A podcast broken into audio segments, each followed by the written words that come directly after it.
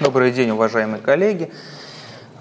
Хочу начать с личной истории. Вот у меня есть такое воспоминание, которое периодически меня тревожит. А, это воспоминание, когда мне было 5 лет, то есть 20 лет назад. И а, как-то раз я с мамой был в храме, и мы пошли в церковную лавку, а в церковной лавке почему-то висела огромная икона страшного суда. И пока мама что-то там покупала, я ее рассматривал. И это отложило некоторый отпечаток, потому что что сделал страшный суд? Он меня устрашил. Я подумал, что это вообще такое, что происходит? И сегодня мое выступление будет посвящено эсхатологии. Ну вот э, современный человек, он по сути довольствуется плюрализмом мнений, плюрализмом интерпретаций, полифонией интерпретации. То есть если интерпретация более-менее аргументирована, если она выглядит э, как хорошая такая позиция, то если у нас есть какой-то факт, есть две интерпретации, равные по силе, но противоположные друг другу, то это воспринимается нормально. Но это ненормально для религиозного сознания, о котором я сейчас буду говорить. Потому что религиозное сознание, оно, и в частности авраамическое религиозное сознание, оно ориентировано на одну единственную истину. Есть различные формы а, бытия этой истины, но это можно видеть как минимум на агеографии в христианстве. То есть, в принципе, святости можно достичь разными путями. Но образ действия, он будет одинаков. То есть, с одной стороны, это выглядит немножко по-разному, это жизнь, но если посмотреть на единую составляющую, то она одинакова. Ну, а, соответственно, как я уже сказал, я буду говорить об эсхатологических текстах и, в частности, текстах аврамической религии, аврамических религий, то есть христианства, ислама, иудаизма. А, в частности, это книги Даниила из Ветхого Завета, книга, а, книги других пророков, как Исаия, например, которые важны для иудаизма и для христианства. Христианство – это апокалипсис и различные части Корана – плюс э, различные хадисы и сунны – это в исламе. Почему именно я выбрал аврамические религии? Ну, по двум причинам. Первая причина – это влияние на традицию, на философскую традицию в частности. Ну, допустим, открываем мы текст Поля Рикера «Религия, атеизм, вера». И я протестирую. Не имея возможности затронуть все отмеченные вопросы, я выбрал две темы. Тему обвинения и тему утешения. И выбрал их потому, что они представляют собой две господствующие проблемы религии – запрет и спасение. Конец цитаты. Задается вопрос, а почему Поль Рикер считает, что две проблемы религии – это запрет и спасение? Потому что если мы берем современное религиоведение и начинаем рассматривать проблемы религии, то спасение не является проблемой множества религий. В некоторых религиях она вообще не затрагивается спасение. Освобождение затрагивается, пробуждение затрагивается, но не спасение. То есть, э, в принципе, и это характерно для многих философских и религиических текстов э, в европейской традиции, что под э, рефлексией на религию ее влияние выдается на самом деле рефлексия именно обусловленная авраамической проблематикой. И второй момент – это что сегодня будет опираться на ну, один из авторитетных э, методов э, философии, герменевтику. И, соответственно, сама герменевтика, она и выросла из авраамических религий. Она там родилась, развивалась, выросла. Итак, э, перейдем к эсхатологии. Сама проблема эсхатологии, она уже в этимологии заложена. Слово двусоставное, и если традиционно мы можем определить как знание о конце света, знание о конце истории, то если мы будем разбирать, допустим, термин логос, который имеет более 100 значений, то уже на стадии самого названия нам придется сильно углубиться. Но э, это я так затронул в э, свете того, чтобы показать глубину проблемы. Перейдем к самому главному, к теме доклада, это именно статика и динамика. Текст э, – это, по сути, с точки зрения герменевтики, это соединение статики и динамики в смысловом ключе. С одной стороны, у нас э, текст статичен с материальной точки зрения. Есть определенное количество слов, количество знаков. Он, он скомпонован. Вот. И с этой точки зрения он герметичен. И те, кто занимается интерпретацией, и те, кто занимается профессиональной герменевтикой, я думаю, замечали, что периодически ощущается некоторое сопротивление текста во время интерпретации. Герменевтика же признана, чтобы вскрыть этот текст, чтобы посмотреть, что там внутри происходит. И вот э, здесь, в свете эсхатологии, эсхатологической проблематики, я выделяю две проблемы, точнее, две стороны даже. С одной стороны, это вызов образов, то, что относится к динамике. Есть определенные образы, образы, они сродни символам. И тот же Поль Рикерси говорил, что, сим, что вообще герменевтика — это искусство расшифровки символов. Одновременно в тексте текст нам что-то показывает и что-то скрывает. И поэтому, когда мы переворачиваем что-то, чтобы выходило на первый план, например, буквальное толкование, оно уходит за, и появляется какое-то новое, новый какой-то смысл. И вот так вот начинает двигаться игра во время интерпретации. По сути, это игра в э, интерпретации. И вот э, образы, которые содержатся в эсхатологическом тексте, они, как и в любом тексте, делают определенный вызов. Но почему на этот вызов отвечают, об этом чуть позже. Что же содержится в этих эсхатологических текстах? Вот конкретно в трех этих аврамических религиях. Ну, первое – это, естественно, уникальный суд. Есть э, вечность, но, но на вечность так или иначе все равно смотрит как на историю. То есть, допустим, если христианство, оно в принципе зародилось как э, эсхатологическая секта, после чего уже секты я использую в таком, э, в старом значении, не современном, э, испоганенном журналистами, а в старом, то есть когда идет первое поколение исповедующих какое-то новое учение. И вот после, когда оказалось, что буквальное толкование – тех или иных слов о пришествии конца света, оно не актуально, то э, тогда, то тогда появляется традиция и появляется вот этот исторический взгляд. И вот э, все три авраамические религии смотрят, хоть и разделяя идею вечности, смотрят на нее с исторической точки зрения, где ключевой точкой в этой вечности является уникальный суд. Ну вот, допустим, как у, в исламе это киямат. Ну и, и вот приведу цитату из Аль-Бухари, из одного из, э, из хадисов. Пророк Мухаммад сказал, в судный день люди, весь род человеческий, будут воскрешены босыми и ногими, подобно новорожденным, но в зрелом возрасте. У него в недоумении спросили, о посланник Божий, все и мужчины, и женщины будут вместе, видя друг друга, смотря друг на друга. Он ответил, атмосфера вынесения вердиктов и само ожидание начала суда окажется настолько тяжелой и напряженной, что им станет не до, не до этого. Люди забудут обо всех земных интересах. Конец цитаты. То есть э, есть некий уникальный суд, который, по сути, нивелирует э, всякие стремления человека, всякие его мысли. То есть воскресший человек, вновь э, возведенный, он уже не тот человек, который был до этого при жизни. А, обязательным элементом, который дает некоторый вызов интерпретатору в эсхатологических текстах, является иерархия. Она э, в христианстве и в иудаизме, она по сути одинаковая. Есть Бог, есть Мессия, есть люди. Э, в исламе чуть отличается. Есть Бог, есть Иса, есть Махди, то есть как раз тот самый Мессия, и есть люди. Но всегда есть вот эта иерархичность, и люди тоже входят в эту иерархию, и человек может э, пойти либо на низшую ступень, либо чуть повыше. То есть, э, как в Евангелии от Матфея сказано, 25-46, «И пойдут сии в муку вечную, а праведники в жизнь вечную». То есть, с точки зрения блага уже есть иерархия, куда ты на какой ступень пойдешь. Книга Даниила, что уже актуально и для иудаизма, но и для христианства, понятно, тоже. «И многие из спящих в прахе земли пробудятся, одни для жизни вечной, другие на вечное поругание и посрамление». Даниил 12.2.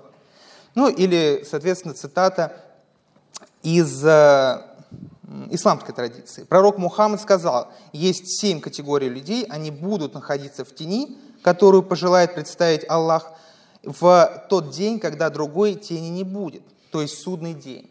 То есть там уже даже иерархия на семь разделяется. Четвер... Третий элемент э, любого эсхатологического текста в этих трех традициях – это конец влияния зла на свободу человека. Выносится вердикт а, реализованной свободы в рамках этой религии. То есть каким образом я а, прожил эту жизнь свою, как я реализовал свою свободу, все. После этого как влияние зла на человека, именно на свободу человека, оно прекращается. Ну и четвертый элемент, э, соответственно, никто не знает, когда это будет. И вот все эти четыре элемента, они дают э, человеку, интерпретатору возможность погрузиться в фундаментальную рефлексию. Фундаментальность рефлексии, она обосновывается тем, что если это религиозное сознание, которое интерпретирует филологический текст, то этот текст всегда обо мне и о всех остальных. И когда я рефлексирую его, то я рефлексирую уже все свершившееся бытие человека, потому что судный день, он заканчивает историю. На этом история закончится, начнется вечность. Точнее, она продолжится, эта вечность. Но история закончится. Конец. И поэтому человек, а, будущее, которое для него, в его точке исторической, оно только лишь потенциально, он уже а, начинает рефлексировать как актуальное бытие. То есть все уже свершилось, все. Соответственно, вот эта фундаментальная рефлексия является необходимым и еди... таким вот уникальным элементом вот этой рефлексии эсхатологического текста именно в религиозном сознании. Соответственно, почему я отвечаю, да, вторая сторона, то есть текст дает определенные вызовы, делает. Я на него отвечает, на эти вызовы. Ну, во-первых, а, потому что, э, как я сказал, это фундаментальная рефлексия, но этот текст более всего обо мне. То есть каждый человек, э, особенно, конечно, религиозное сознание, когда читает этот текст, то он понимает, что это о нем. Даже если я как исследователь э, сторонний, не входящий в эту религиозную традицию, читаю социологический текст, я понимаю, что этот текст направлен и на меня тоже. Ну, допустим, самое яркое это в Апокалипсисе, в первой главе, третий стих, «Блажен читающий и слушающий слова пророчества всего и соблюдающий написанное в нем». Первый раз, э, когда в в Новом Завете говорится не только о слушающих, но и о читающих. Как же можно взглянуть на эту интерпретацию, на процесс интерпретации? Но есть две стратегии. Первая стратегия, она выделена и создана Шлейермахером. И эта стратегия, она предполагает весьма такой романтический взгляд. Э, почему романтический? Потому что и даже несколько мистический. Потому что во время интерпретации текста Шлейермахер предлагает делать следующие, проходить следующие этапы. Первый это, – это отождествление с первоначальным читателем. То есть, если мы возвращаемся именно к этому конкретному стиху, где говорится о слушающих вот здесь и сейчас, и читающих, то есть потом, то Шлейермахер предлагает стать вот этим самым слушающим. После чего вторым этапом он предлагает отождествить себя с автором. Это исходит из того, что он считает, Шлейермахера, что всякая индивидуальность – манифестация всей жизни, и потому, и потому каждый носит в себе некий минимум каждого. То есть э, для Шлейермахера, он опирается на эту аксиому, он считает, что каждый является частью нечто единого, и поэтому есть возможность отождествить себя с автором. Потом он делает шаг еще дальше и предлагает а, понять автора лучше самого автора. И Гадамер, соответственно, с ним спорил, заочно, понятное дело. И Ханс Георг Гаммер говорит, что это, конечно, все хорошо. Конечно, все хорошо, что ты пытаешься отождествить себя с автором, ты пытаешься понять текст лучше автора и понять самого автора лучше автора. Но есть некоторая проблема, что ты никогда не станешь вот этим слушающим, как бы говорит ему Гадамер. Потому что категории «я», которые характерны для тебя в твое время в определенном месте, в этой исторической линии, где ты находишься, они никуда не денутся во время интерпретации. Если Шлейермахер предполагает э, погружение в горизонт текста, то Гадамер идет дальше и говорит, а как же горизонт интерпретатора? И ставит эту проблему соединения горизонта интерпретатора и горизонта текста – и поэтому в если смотреть вот через призму герменевтики на проблему интерпретации эсхатологического текста религиозным сознанием, то здесь возникает масса проблем. То есть, когда я рефлексирую о будущем, с точки зрения этой точки будущего, о свершившемся всем бытие, помня о том, что, в этот, э, что этот текст был написан и этот контакт некий, да, если я нахожусь в религиозной традиции, произошел, там, допустим, 2000 лет назад, то э, у меня возникает э, много проблем. Каким образом, в чей горизонт мне погружаться? Итак, резюмирую. Религиозное сознание, как э, схематично, какие элементы можно его разделить во время интерпретации социологического текста в аврамических традициях. Ну, первое – это фундаментальная рефлексия. Второе – это обращение к каждому, когда-либо живущему. То есть каждый раз интерпретация касается конкретно меня. Верю я или нет. То есть, когда я читаю этот текст, она все равно касается меня. Вся религиозная жизнь через призму конца света. То есть, э, если это интерпретирует религиозное сознание, то вся его религиозная жизнь, в принципе, все его бытие, он рефлексирует так, а как, как оно отразится в этой точке конца света, в этом страшном суде, как меня будут судить. И четвертый, четвертый элемент – это авторитет текста. Почему важна не только динамика, то есть интерпретация, которая выходит за пределы этого самого текста. Так важна статика – то, к чему можем вернуться. А на, а на чем ты основываешь свою интерпретацию? Где твои основания? К чему ты аргументируешь? Поэтому вот этот базис некий, он статичен. Свяще, священная книга в той или иной традиции, она статична. Она не, комментарий не является частью священной? А все остальное – это уже интерпретация, они динамичны. И вот эта взаимосвязь статики и динамики как раз рождает то, что мы называем текстом. Спасибо. Друзья, вот у нас еще есть три минуты для вопросов докладчику. Пожалуйста. Можно? Да, пожалуйста. Да, Юрий Ильич. Я не совсем понял идею про фундаментальную рефлексию. Мгм. Речь идет о том, что это нечто сопровождающее чтение этого текста любым человеком? Если да, тогда риторический вопрос, не преувеличение ли это? А. Интеллектуальные способности среднего читателя. Ну, во-первых, это относится именно к работе религиозного сознания, то есть уже сужаем. Это первое.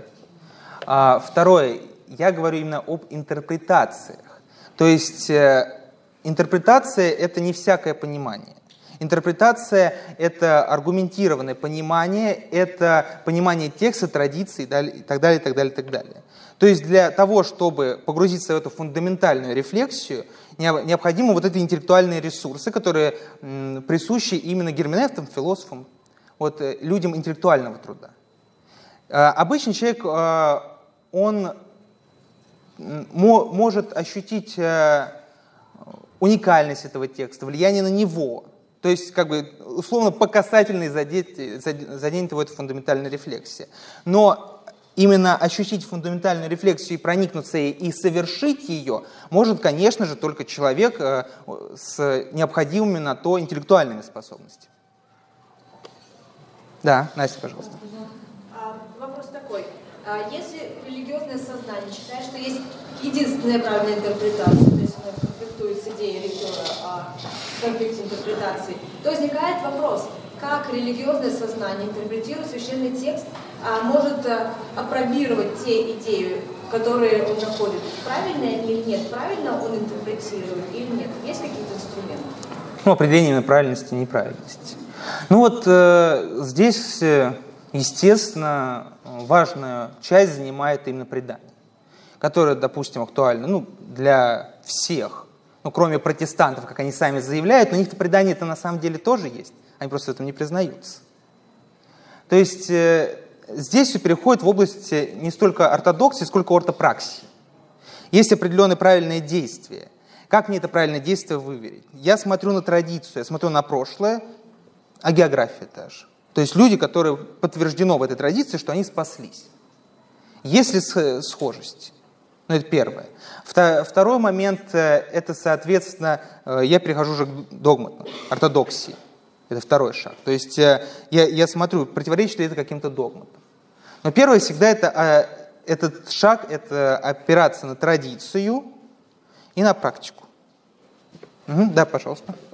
Я вот хочу все-таки вернуться к той дискуссии с вопросом, которая была в результате моего доклада. Судя по всему, вы неоднократно отвечая на вопрос, религия таки знает одну истину, религиозное сознание, и поэтому теология в связи с этим уже наука. То есть вы тоже согласны с этим? Еще раз. Если, я в прошлый вчера говорил о том, если, что почему теология лженаука, потому что там истина известна, и вопрос только, как ее интерпретировать. Вот. И здесь то же самое, если вы говорите, что религиозное сознание знает истину, единственную, Мгм. правильную, то тогда мои рассуждения о том, что теология это лженаука, являются правильными, в том числе и с вашей точки Ну, зрения. смотрите, э, здесь есть несколько проблем и точек. Э, во- Во-первых,